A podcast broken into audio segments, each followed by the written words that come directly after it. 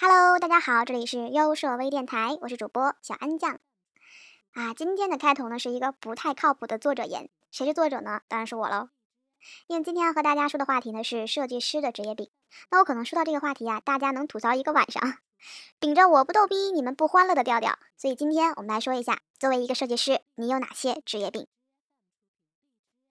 每一种职业病呢都有各自的特点，培训师呢要天天讲课，程序员要敲代码。销售就是总跑业务，设计师就是出设计喽，所以我们才说啊，讲师大部分呢可能都是话痨，那程序员的生活呢可能处处都是 bug，销售当然了，无时无刻的都在套路着你，他们自己有时候也挺无奈的啊，但只能用一句职业病来带过。那作为设计师呢，生活当中真的处处都是美丽吗？当然不是啦，你要这么说的话，只能是你不了解。所以我们今天就来好好的扒一下设计师有哪些职业病。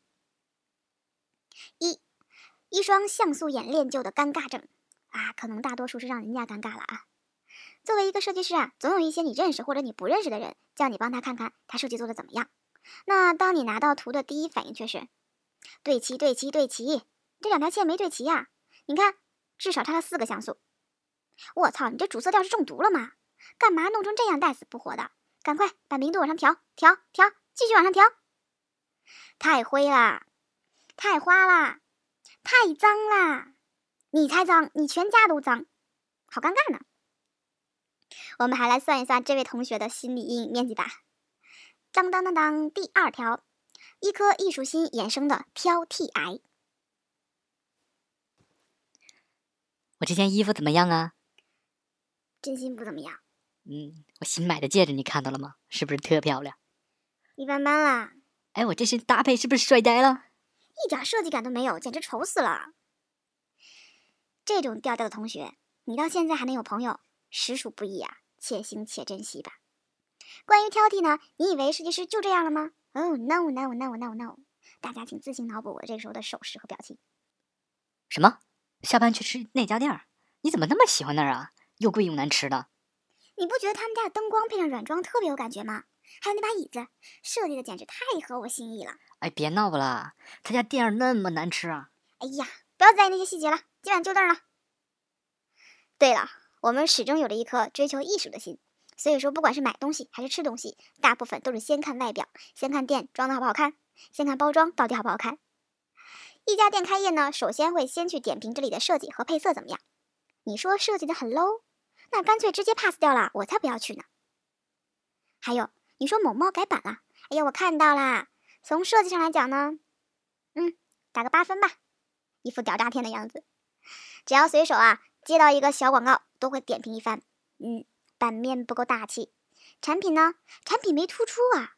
哎，这个地方字怎么能摆在人物身上啊？你说什么？一个版面上竟然用了四种字体？你快杀了我吧！我现在回头看看我自己说的这些啊，怎么感觉自己像个精分一样？设计师宝宝们看到了会不会打我？到了第三条，必须对齐的强迫症。上面说到了啊，我们已经练就了一双像素眼，所以世界上任何不对齐的东西啊都见不得。哎，你说什么？前面那个路口新刷的斑马线是歪的。快，师傅，我们掉头不走那儿。发朋友圈只发八张，怎么会有这种生物？你这怎么能忍得了第九张那儿的缺口啊？水平居中啊，垂直对齐呀，往左左，再来再来。我靠，过了，再往回，两像素往回。除了以上这些执念啊，我想想还有哪些哈？设计师穿衣普遍都比较有个性，或者明明很久都不画画了，但是看到漂亮的笔和本子还是要囤一大盒子。还有像我这样的，看不得任何未分组、未命名的原文件。什么？你的照片竟然不 P 就发出去？哇，好尴尬啊！呃，百分之八十的设计师都是铲屎官，这一点好像是这样的。当然啦，还有很多设计师跟小安说，其实设计师的正确打开方式应该是工资低、没钱、穷还任性。你们同意吗？小安今天说了这么多啊，其实呢，搞笑的成分是居多的。那设计师工作平时这么的忙，除了睡觉以外呢，也就真的就这么点追求和爱好了。我们必须要给予最大程度上的支持和理解。至于那些挑剔呀、强迫呀，哎呀，都是因为我们深深的爱着设计，已经爱到了骨髓里，所以说才延伸到了生活当中。我们用吐槽的形式呢，展现了一个丰富的设计师生活，这让我有理由相信，做设计我们都是认真的。说到职业病呢，其实有些设计师真的得去医院了，什么颈椎病啊、肩周炎啊、呃腰肌劳损呐，哎呀，说的一把辛酸泪呀。身体才是革命的本钱，要记得照顾好自己哟。今天的设计师职业病这个部分呢，到这里就结束啦。但是别着急，我们还有下一个环节，就是我们的读书分享环节。这个读书分享啊，我现在今天已经做到第三期了，跟大家说的一直都是交互设计精髓四。那正好这段时间也有我们的粉丝呢在群里面找到我，跟我说他一直想读这本书，但是呢很多次都失败了，因为这本书真的很难读，很难啃。那我也是表示，它开头呢有很多关于产品跟呃数据方面的文字，还是比较难理解的。我尽量的用我自己的话来总结。所以说呢，呃，如果说你们听不懂，或者说有什么想反馈的，一定要在留言区，或者说我们的微信群里面啊，我们的 QQ 群里面来告诉我。这样的话，我才知道接下来的分享应该怎么跟大家做。今天要跟大家分享的章节呢，叫做目标导向设计研究。什么是目标导向设计研究啊？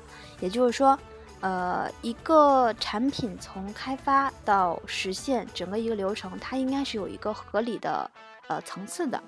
它分为大致的执行排列啊，分为启动会、文献综述、产品或原型的产品和原型，针对于竞争者的审核。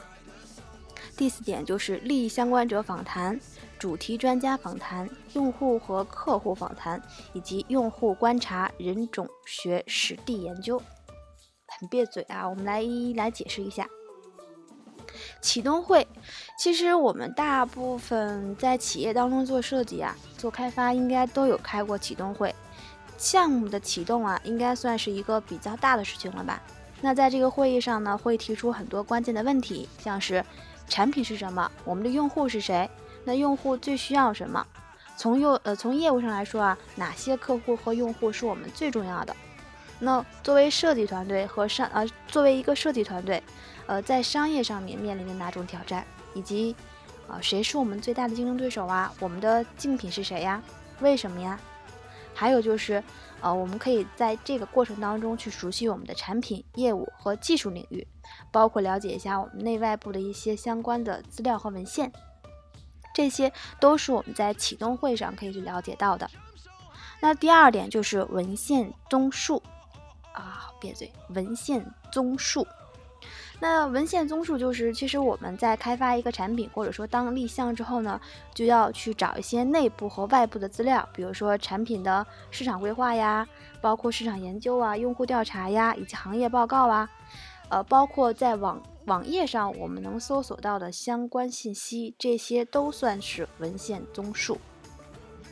设计团队应该去收集到这些文献作为基础。那在去做设计，包括去做产品调整的时候呢，将更会有针对性。第三点就是产品或原型的竞争者审核，这一点的话呢，其实我自己面对的还是比较少的。就是产品和设计团队呢，都可以去来检查产品现有的版本或者原型，然后包括去跟呃竞品去做分析，分析一下我们的利、我们的弊，包括我们的最大优势。这样的话呢，可以为我们的设计去树立一种嗯尖端意识，也就是说，在第一步就来了解我们的分化两极端。在这个过程当中呢，可以让我们的设计团队能够熟悉当前的产品对于用户而言有哪些优势以及局限，从总体上来了解产品当前的功能范围。再下一个点就是利益相关者访谈。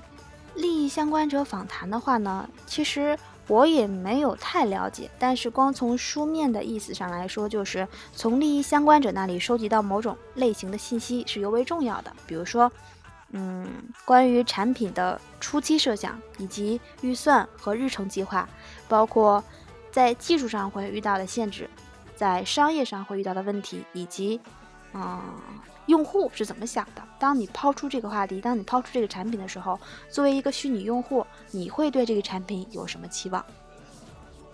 那理解这些问题啊，其实对设计方案是有影响的，因为呢，它可以让设计师更快的、更迅速的接收到反馈，来去调整你的产品，调整你的设计稿，呃，会对你的产品输出有百分之三十的帮助。今天呢，我们就先讲到前四个。我们今天呢，这个点一共是一二三四五六七，一共有七点，但是呢，后面会比较多，所以今天呢，我们先。浓缩成前，我们先浓缩简介到前四个。第一点，我再重复一遍：第一点是启动会，第二点就是文献综述，第三点就是产品或原型和竞争者的审核，第四点就是利益相关者访谈。总结下来就是，我们在启动会当中应该了解我们的产品，了解用户，了解我们目前的优势和劣势，包括竞品。文献综述的话，就是在这过程当中，我需要在设计前去收集资料。不管是商业也好，市场也好，包括产品也好，本身我们都是为了在设计上面会有更快、更好的输出来做一个准备。第三点，产品原型的产品原型和竞争者的审核，这一点就是了解好你的竞品，提前了解到你的用户需求什么，针对于竞品的优劣势来调整自身。第四点，利益相关者访谈，其实可以。理解成一个用户访谈，作为你产品的第一批虚拟用户，他们得出的反馈是什么？根据这些反馈来调整自己的产品，使得我们更接近于成功的产品。那好啦，今天的图书分享环节呢，也就先到这里啦。我们可以在留言区来回复我，你到底有没有听懂？好啦，啊，今天安小安的分享就到这里就要结束啦。非常感谢大家收听优设微电台，那也非常感谢喜欢电台的朋友。最近呢，我们的粉丝涨得特别的快，我也是很欣慰啦。自己这么长时间的努力呢，也都是算是被认可了，所以还是有一点小小的膨胀。谢谢大家支持，那我们会在路上始终陪伴你们。那这一期就先到这里，我们下期再见喽。